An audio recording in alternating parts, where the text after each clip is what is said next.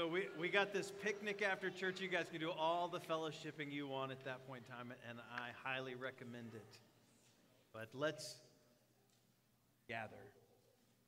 If you don't know me, my name is, and I'm going to learn how close to stand to this. My name is Nathan, and uh, I have the joy of serving as the worship pastor, except for this morning, here at Fellowship Baptist Church. My wife, Rachel, who always by my side. And I, we've, that we're in our 13th year of ministry here. Praise the Lord for that. Uh, we have watched our family grow to now four teenagers. So pray for me on that. Yeah, how, how, what percentage of my kids make up the. But, uh, and I have the opportunity to lead the upper room Bible study on Sunday mornings, and we meet in the upper room, up behind these curtains in the balcony. And we've been working our way in that class through Second Peter, the fun and interesting chapter this morning. But what we have learned and what, what I've continually reiterated from Peter is that if Peter encourages us to be like Jesus, and if we want to be like Jesus, we need to know what Jesus is like. So we want to come this morning to learn about Jesus. And how do we learn about what Jesus is like? We look at him. And how do we look at him? We study his word, the Bible. I have really been enjoying this series we've been working through, word for word. And this style has been really fun for me, and I'm excited about this morning. But if maybe this style wasn't for you, uh, don't worry. Next week, we'll the TV will be gone, and we'll be back to the familiar. But this morning, we're going to look at Hebrews chapter 12. But before we get to Hebrews chapter 12, I love a good illustration. And this morning, our text itself is an illustration, and it continues on a metaphor that surprisingly and not intentionally, we've been looking at for the past three weeks. Three weeks ago, we were in Psalm chapter 1, and we learned about how we should not walk in the way of the wicked, but we should walk in the way of the righteous, right? Then, two weeks ago in Psalm 23, we walked with the shepherd through the valley of the shadow of death. And last week, uh, Ryan walked us through as we looked at First John about walking not in darkness, but walking in the light. This morning, we're going to pick up the pace. We're not going to be walking, we're going to talk about running. Running the race. So, if you would turn with me, if you will, in your paper Bible, your worship guide, your digital device, whatever have this morning as we look at Hebrews chapter 12. Therefore, since we are surrounded by so great a cloud of witnesses, let us also lay aside every weight and sin which clings so closely. Let us run with endurance the race that is set before us looking to Jesus, the founder and perfecter of our faith, who for the joy that was set before him endured the cross, despising the shame, and is seated at the right hand of the throne of God. This is the word of the Lord. Would you pray with me? Father, we thank you for your word and how it instructs us, how it guides us, how it shows us who you are, what you're about, and what you're doing in our lives. Pray that you would be with us this morning, that we could be faithful to the word, and that the word would be what speaks and what we hear, that we would have eyes to see, to see Jesus and his him being revealed in your word. We ask this in Christ's name. The book of Hebrews is a sermon, basically. And here, as we pick up on the penultimate chapter, we are kind of at the crescendo. It would be just like the worship pastor to throw in a music reference. Uh, but we're right at the climax of the story as he is getting to where everything has been building up until we get to this point. And we know that the chapter divisions are not inspired, but here we as begin chapter 12, we begin with this word therefore. All right. And if you one great tool in reading is when you see the word therefore you ask a simple question and that is what is it Therefore, that's right. Therefore, since we are surrounded, surrounded would be a great place to put a circle, right? Surrounded by a great cloud. Let's make a nice little cloud here of witnesses. Who are these witnesses? Well, this is pointing us back to chapter 11. All right? Chapter 11 of Hebrews is what we know as the Faith Hall of Fame or the Hall of Faith.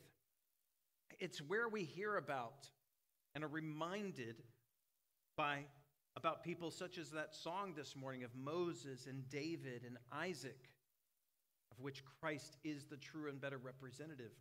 But yet we can go back and see how they came and how they lived by faith.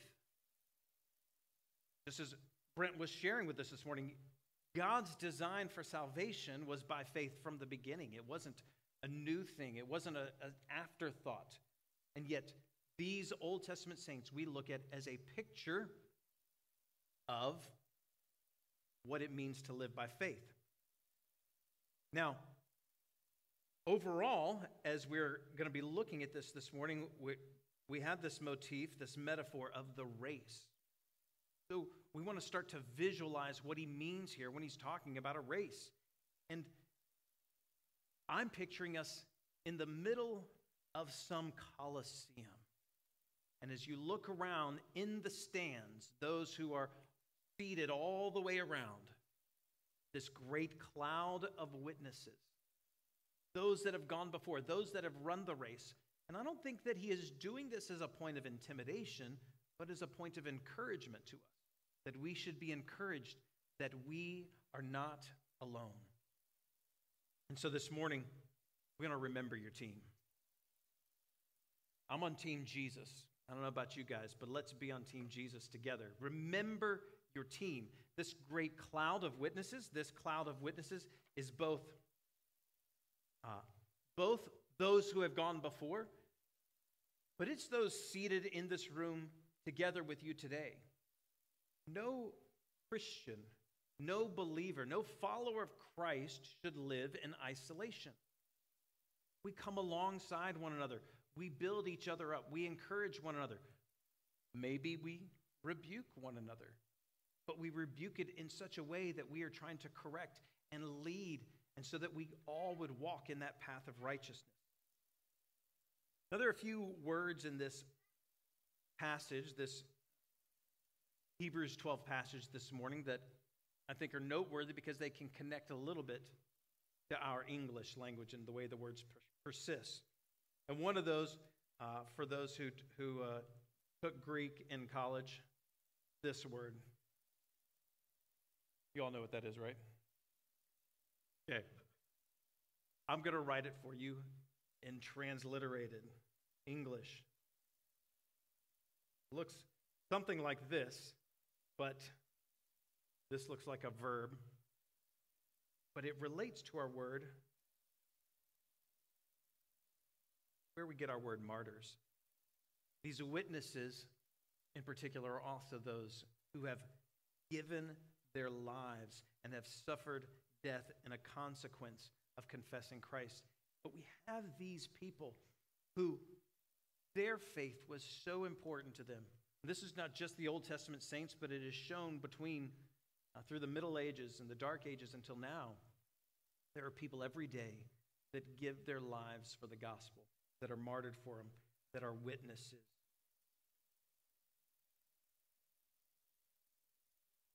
My handwriting is a little bit better than this, but uh, writing on this screen is a little bit challenging. So let's remember the team that we're on this morning. If we're going to, our first step as we are looking at what it means to be a disciple, to fix our eyes on Jesus, and that's going to be our theme today. If there's one thing I want you to walk away with today, it's about fixing your eyes on Christ. Well, he moves on to talk about, he's giving the setting. Now we're going to start some focus, and he says, Let us lay aside every weight. I, I, I drew this earlier. Someone asked, What is that? So I'm going to give you this. Here's your barbell this morning, right? Poor drawing, but, but lay aside every weight. You know, June 28th, 2005, a four man SEAL team was ambushed by Taliban forces after they had infiltrated the Hindu Kush Mountains. Their leader, a Lieutenant Michael Murphy, climbed into the open on the high ground to make uh, an electronic distress call. Wounded, in fact, being shot 14 times, he yet still picks up the phone and makes this call. And as a result, at least one of his team members survived that ambush and, and lived. Now, each year on Memorial Day, as in this past week, people honor Lieutenant Michael Murphy by doing the Murph. I've done the Murph. It is not a fun thing. It starts out by running a mile, and after you run a mile, you have to do 300 squats, 200 push ups, and 100 pull ups. Now, you can mix and match those in different sets however you wish. And then you run another mile. Now, if you want to be strict about this, which I was not, you wear a 20 pound weighted vest. Now, this is an image of the body armor and the gear that the military personnel would wear. And so I'm, I'm telling you, trying to do 100 pull ups with a 20 pound weighted vest, great job for those who have succeeded at that. And there is a place today for carrying extra weight, extra resistance when it comes to training. But when we get to the race, we take all that off and it lightens our load and it sets us on a better path. We want to this morning lay aside every weight. We want to remove all distractions. What is it that is distracting you today from effectively running the race, living the Christian life? You know, Jesus offered to carry our weight. He says, Come, all who are weary, all who are heavy laden, and I will give you rest. Take my yoke. This is a trade. You guys, trade. When I grew up, we were trading baseball cards. I don't know what they trade today, but as you trade things, uh, you know, is this a fair trade, a fair exchange? You want to make sure you're, you're trying to get the right deal. Well, I promise you today, as we are trading burdens with Christ, it is not a fair trade. We will always come out ahead on that side. But one of the greatest distractions, one of the heaviest weights that we still try to carry in our lives today, he says that we should lay aside every weight, and this includes the sin which clings so closely. You know, the word sin is an archery term. Many of you may know this. Draw my little bullseye here bullseye. Sin is, means to miss the mark when we don't hit the bullseye, when we don't hit the target. But this sin, he talks about the sin which clings so closely. This is an interesting phrase because this is not used anywhere else in the Bible. What does he mean about the sin which clings so closely? And he's continuing for us this race motif. You don't want to run a race with a 20 pound weighted vest, maybe in training, but not at the race time. Similarly, you don't want to run with something that clings so closely. This is one word in the original language that we get cling so closely. I grew up reading and learning the King James. This is the sin which doth so easily beset, so easily besets us. I don't know what that means. The sin which so easily ensnares us, or that is so easily entangles, or that so easily hinders our progress. The actual picture here that he's getting at is really one around loose fitting clothing.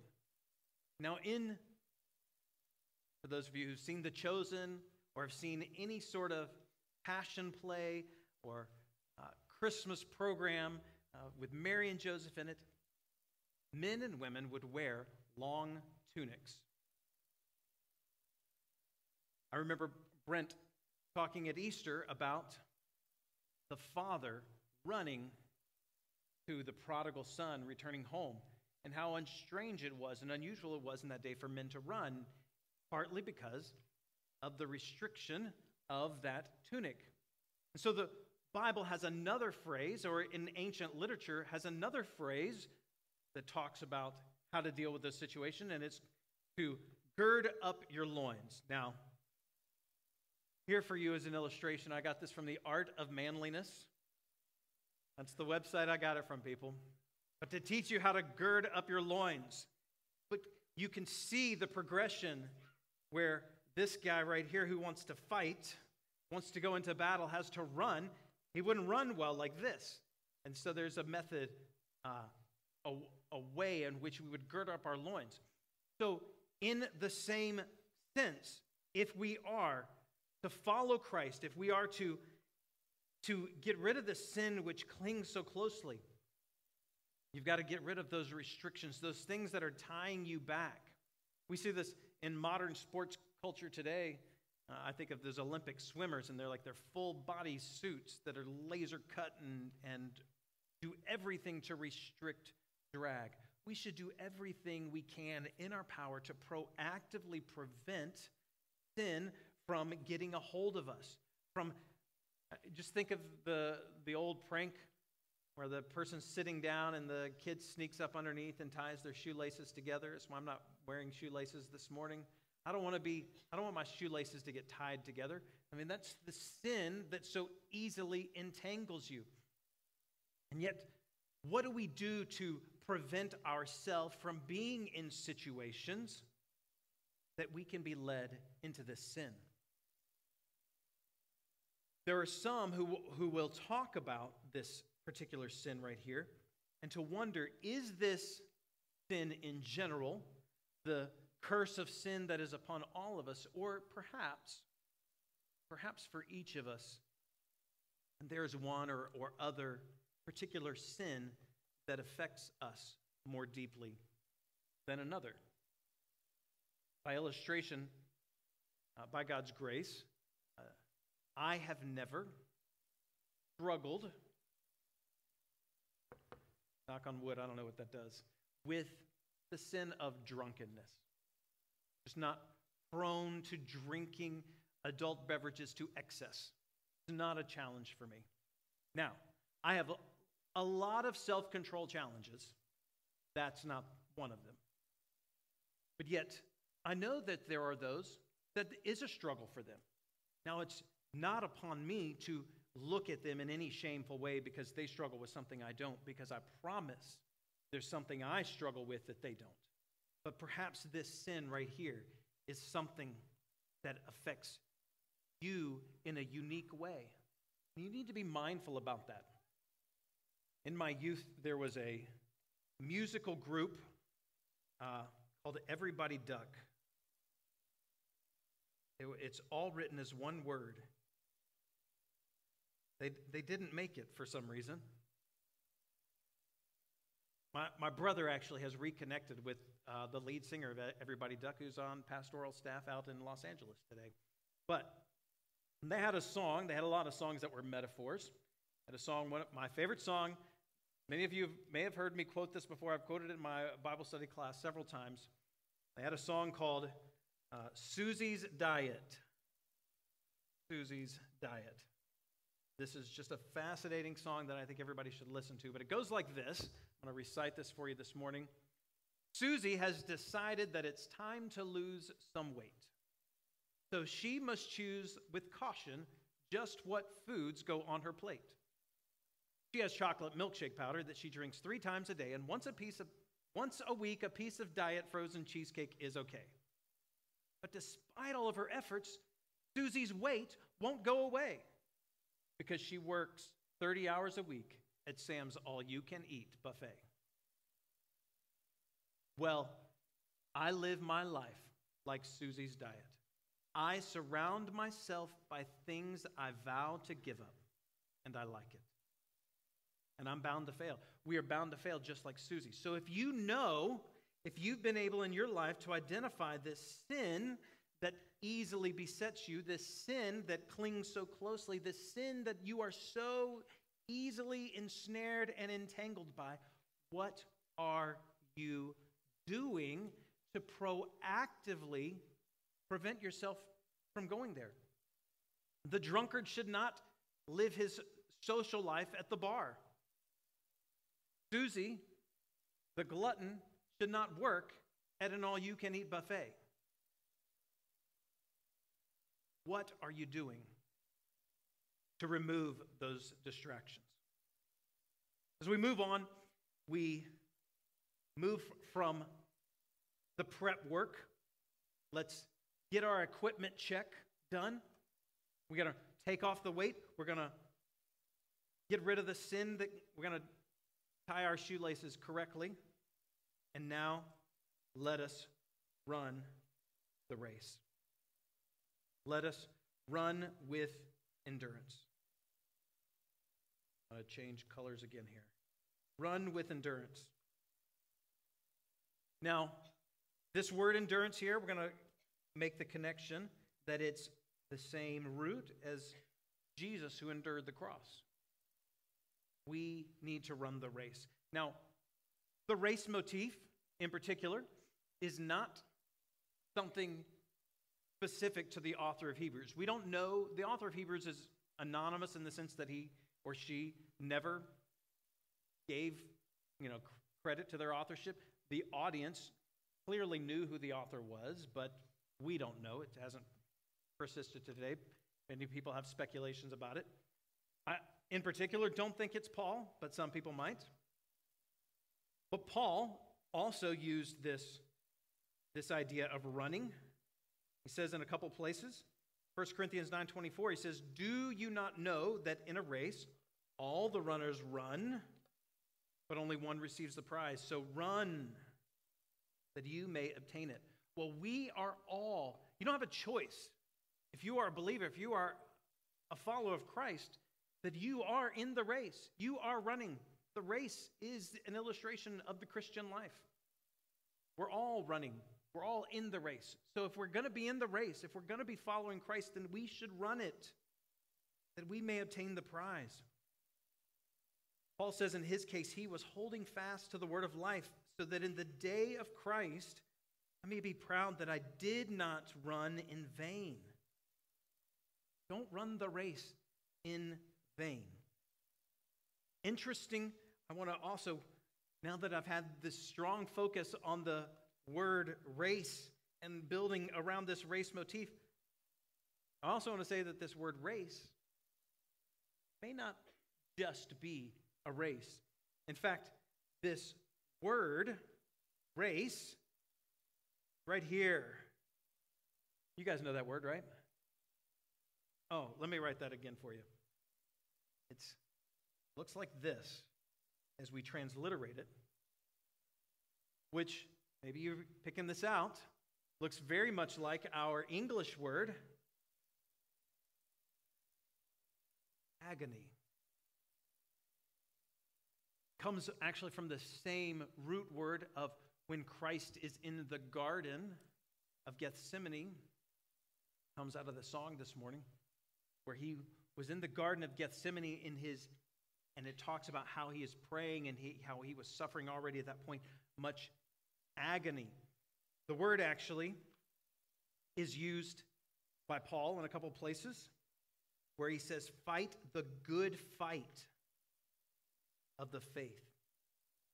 It is more than just a race, it's, it's what those Greeks would have referred to as those activities that are taking place in the center of the Colosseum, which can include a race, it can include uh, running, boxing, wrestling, and so forth.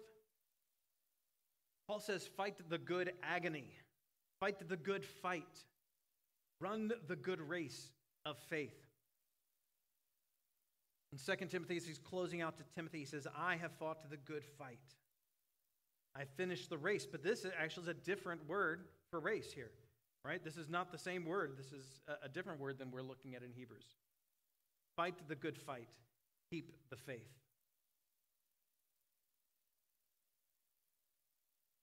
Now, the starting gun is fired.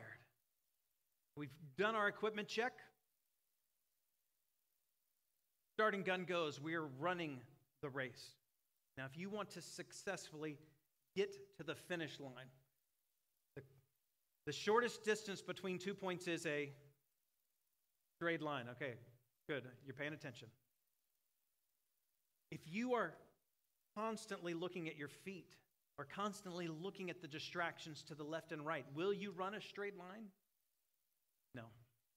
If the finish line is Christ, and if that's our goal, and that's where we're running to, then we need to look to Jesus. Look to Jesus. Our text says, looking to Jesus. You're going to see it. Here he says, looking to Jesus. Well, this word looking, uh, in, this is our ESV, but NIV says to fix our eyes. I was talking with someone this morning uh, as, I, as I was explaining, you know, how we need to fix our eyes today. I hesitated because I didn't realize the connection to, say, um, LASIK surgery. It's a different kind of fix, okay, people? It's a different kind of fix. This is about fixing your focus. I knew Brian would get that. But keeping our eyes, to behold in the mind, to fix the mind upon, to look away from all else, to fix our gaze upon. Our gaze is to be on Jesus. I'm going to draw a little eye around Jesus. Fix your eyes on Jesus, right? Look to Jesus because he is the he is the founder and the perfecter of our faith. What does this mean? What does it mean?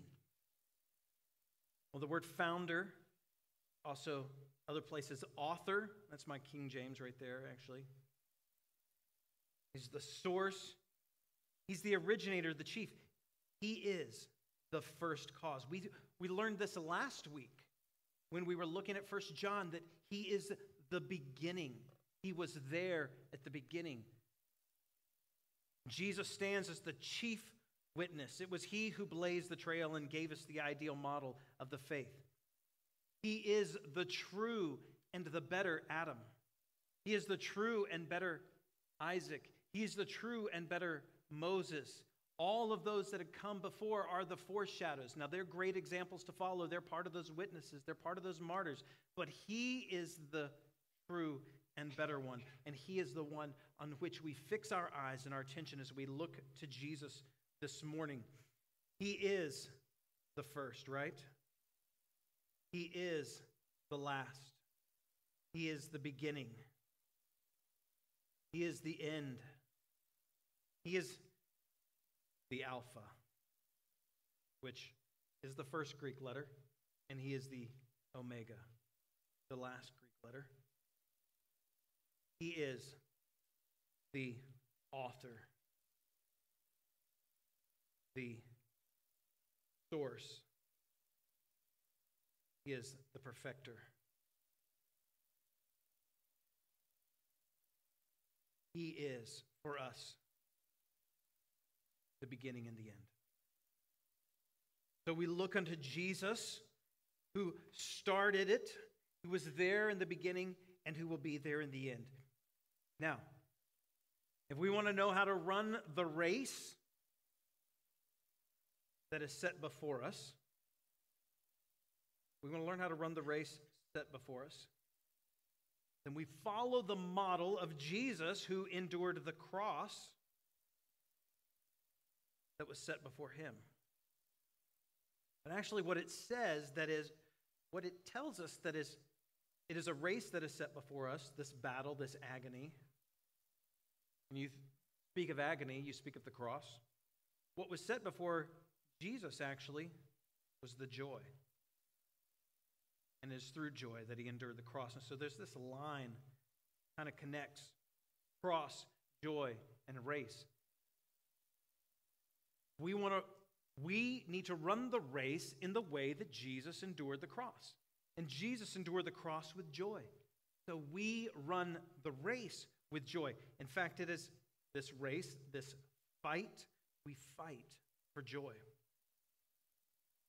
We fight for the joy, the joy of the race, the joy in the agony.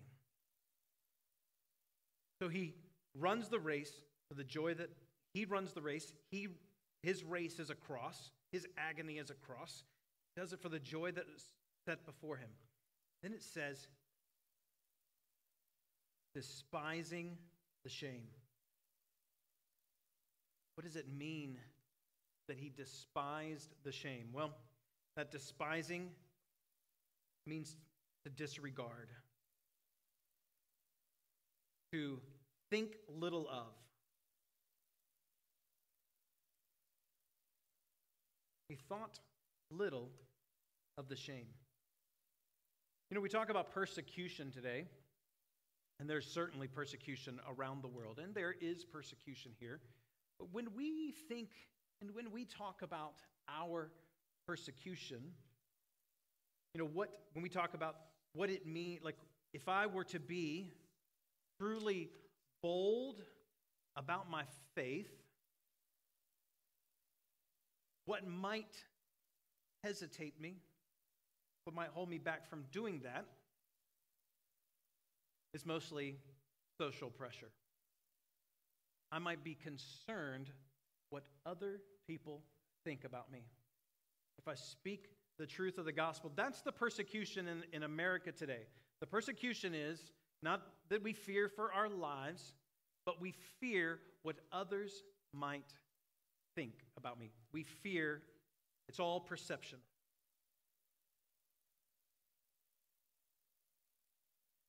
Well, Jesus went to the cross.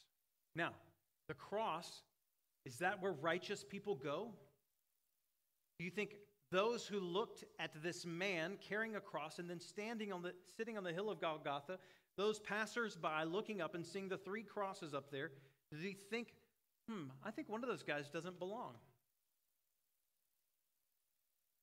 Those who had no idea were looking, and they just presumed that he deserved to be there just like the rest. But he thought he had disregard for that shame. He, had, he thought so little of that shame, the shame that was the cross. And yet, our, we just worry about people's perception of us. We are running the race. You know, there, I try to help people understand the difference between shame and guilt.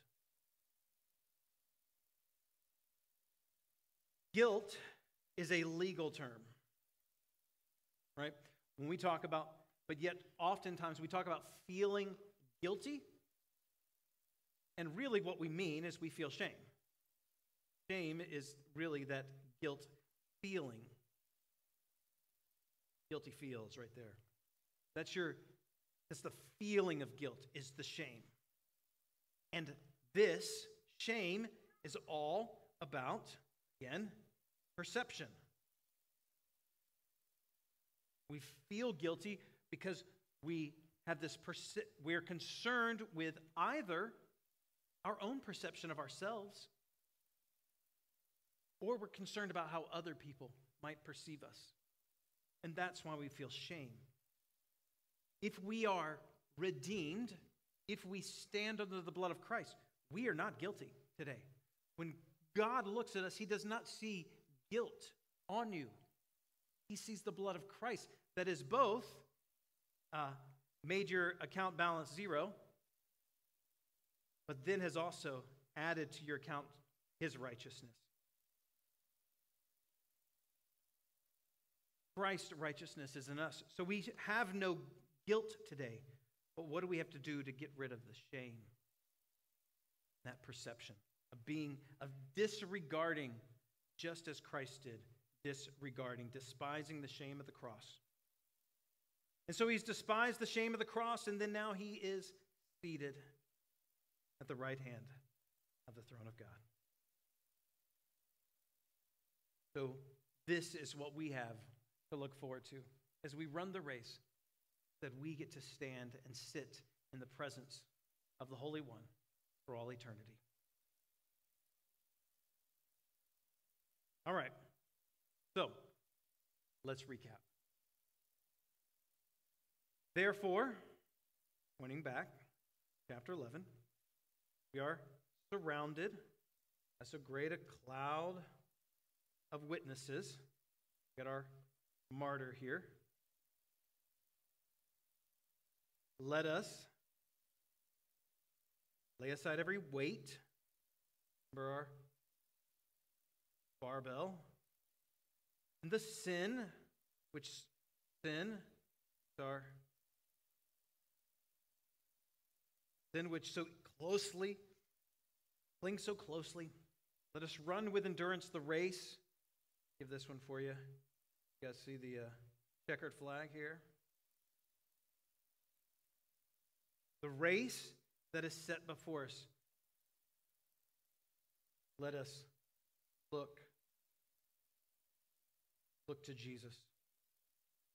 The founder, he's the first, and the perfecter, the last of our faith. Before the joy, give a nice little smiley face here.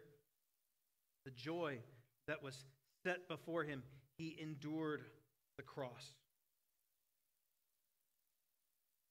Despising, disregarding, setting aside, thinking little of the shame that is and is now seated at the right hand of the throne of God. This remember, I'm going to make the connection between the cross, our race, and the joy. And, it, and you know, now that he is seated at the right hand of the throne of God, if you've been working with us through gentle and lowly, you know that his work isn't done. His work in salvation is done, but he is just as active today as our intercessor, our advocate. He is right next to the judge, sitting at the right hand of the throne of God today. So, what is your pace? As you are running this race, how do you feel about your pace? I, uh, I go running every now and then. Uh, I like to take my dogs, uh, mostly because it wears them out, and partly because I have this contraption of a, of a belt with these little bungee type leashes and uh, I give those, hook those to the dogs, and then they propel me most of the way. It's, it's all about just keeping my feet off the ground and letting them pull me along as, as we run. And I average around 10 miles, uh, uh, 10 minutes per mile. That's the average. I like to try to be right around 10 minutes per mile. Now, that's not a great pace.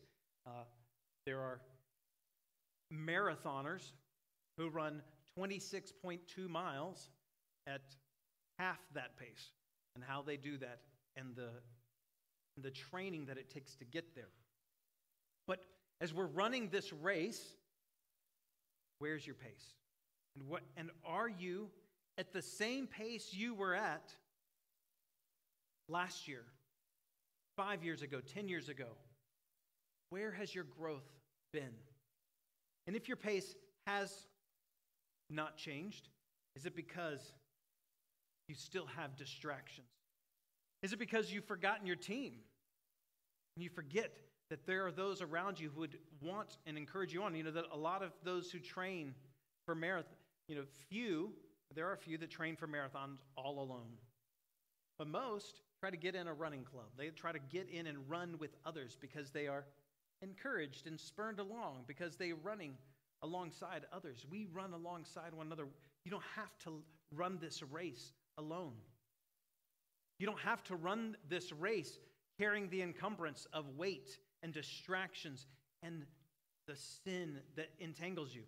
Your team will help you out with those things and they will shore up where you are lacking. You is your challenge because you get sidetracked. Got a little ADHD in that race. Let us keep our eyes on Jesus and knowing that He has been that true and better Adam for us, that He has as the beginning and the end, and is set down today. What is distracting you today? What holds your attention? What is taking your eyes off of Jesus? Is it your career, money, kids, school? That your image. What are you doing to promote your image? Social media. Is it things of some sort? What is it today that is distracting you? And as you're running, does it feel like two steps forward, one step back? But most of all, are you looking at Jesus? And by looking at Jesus, I'm not talking about coming on Sunday mornings and sitting here where you are and hearing the word proclaimed. You can't, you can't survive on one meal a week. You got to look at Jesus daily. Because maybe this is the, maybe you, you come and you look at Jesus on Sunday and then you start to wander off throughout the week. And then you come back on Sunday. And then you wander off. And then you come back. Put him ever before you. Ever fix your eyes upon Jesus.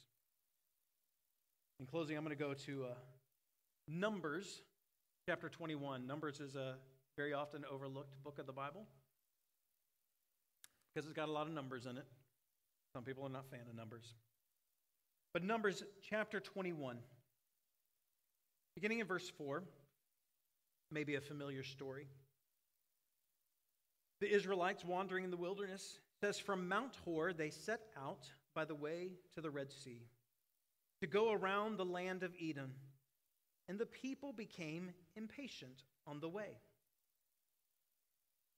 And the people spoke against God and against Moses. Why have you brought us up out of Egypt to die in the wilderness? For there is no food and no water, and we loathe this worthless food.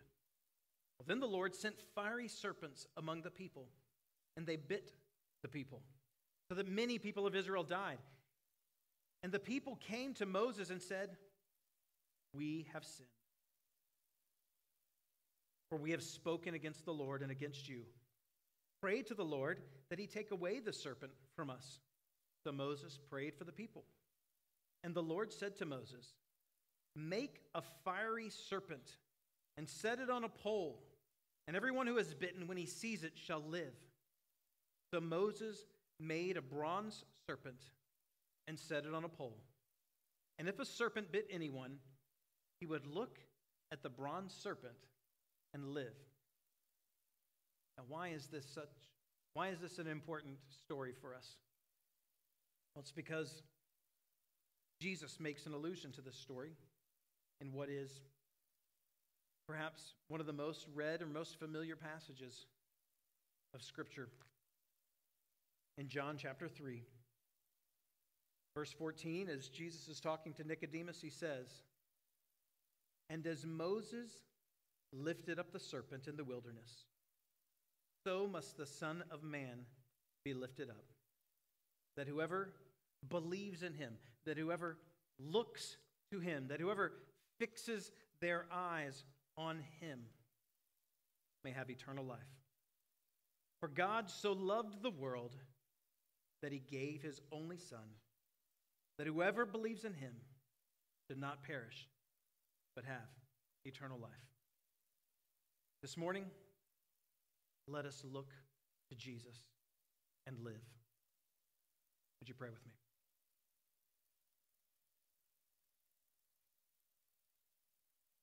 Father, thank you for your word. I thank you for those who have gone before us, who have given us good examples that we might follow in them. But most of all, Lord, we thank you for Jesus and the example that he set. As we get so bogged down with the things of this world, with the distractions, with things that are around us, that we lose focus. I think we we desire, we want to follow Christ. But yet there's a weakness among us. There's those sins that are tying our laces. There's those burdens that we carry that, if we are honest with ourselves, we know we shouldn't. And we forget about Jesus sometimes. To help us to turn our hearts, to turn our minds, to turn our eyes, to look to Him, to live in the light, to walk in the light, to run the race. Help us to fix our eyes, our gaze forever on Jesus. May He be the one who gets the glory for that. May He be the one that is lifted high. May He be the one who draws all men to Himself. We love you. We ask this in the name of Christ. Amen. We're going to respond in song, and we're going to fix our eyes on Jesus. Would you stand with us?